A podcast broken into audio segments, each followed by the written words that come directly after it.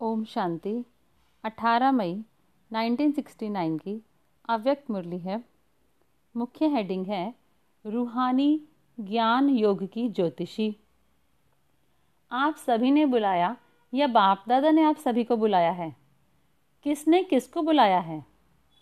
जो बच्चे बाप के गंतव्य में निमित्त बने हुए हैं, उन्हों को यह बात हर वक्त याद रखनी है कि हमें हर समय, हर हालत में एवर रेडी और ऑल राउंड होना है।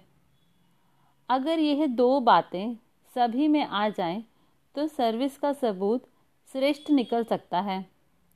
लेकिन नंबरवार पुरुषार्थ अनुसार यह बातें हैं। आप निमित्त बने हुए बच्चों को यह स्लोगन याद रखना चाहिए कि हम जो कर्म करेंगे, मुझे देख और सभी करेंगे। हर समय अपने को ऐसा समझो, जैसे ड्रामा के स्टेज पर सभी के सामने हम पार्ट बजा रहे हैं। एक होता है अपने आप से रहसल एक होता है स्टेज पर सभी के सामने पार्ट बजाना। तो स्टेज पर एक्ट करने वाले का अपने ऊपर कितना ध्यान रहता है?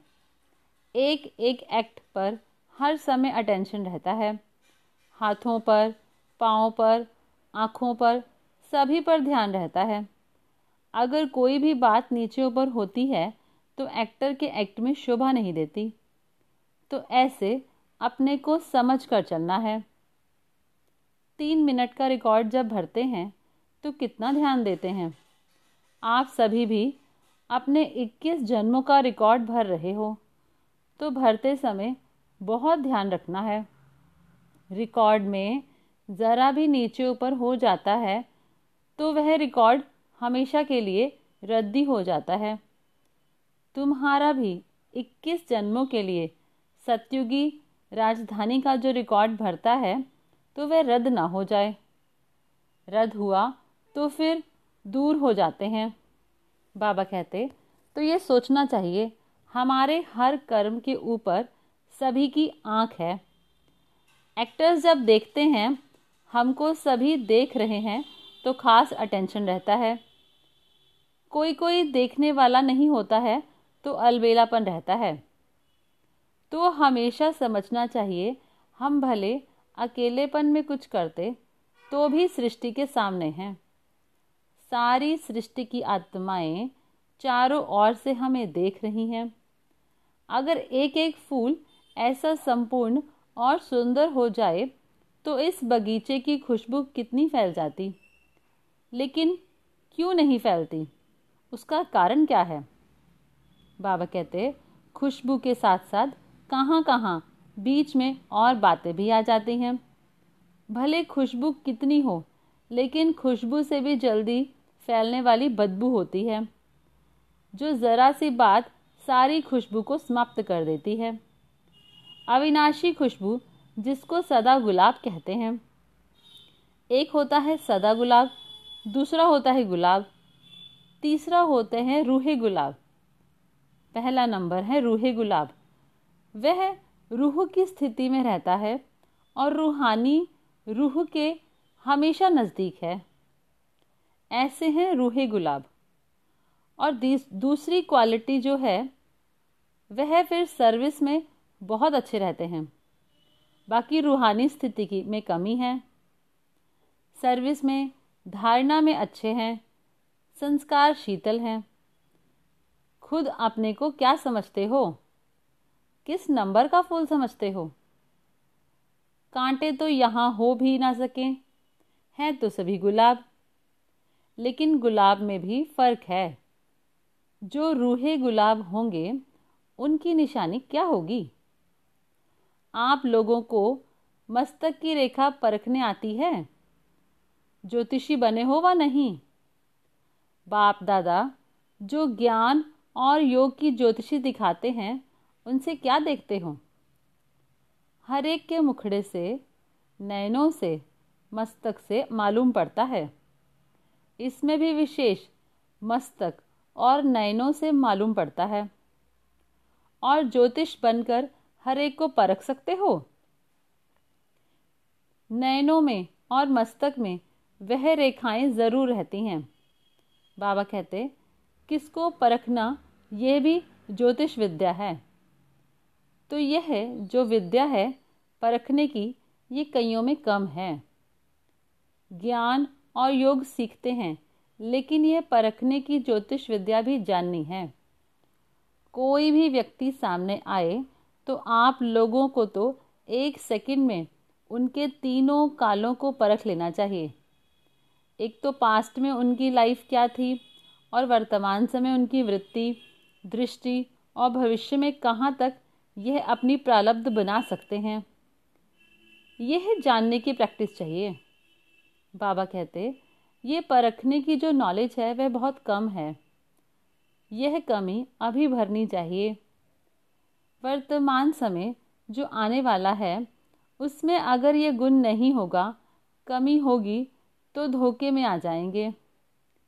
कई ऐसी आत्माएँ आपके सामने आएँगी, जो अंदर एक और बाहर से दूसरी होंगी। परीक्षा के लिए आएँगी, क्योंकि कई समझते हैं कि यह सिर्फ़ रटे हुए हैं। तो कई रंग रूप से आर्टिफिशियल रूप में भी परखने लिए आएँगे। भिन्न भिन्न रूप से। इसलिए यह ध्यान रखना है कि यह किस लिए आए हैं। उनकी वृत्ति क्या है? और अशुद्ध आत्माओं की भी बड़ी संभाल करनी है।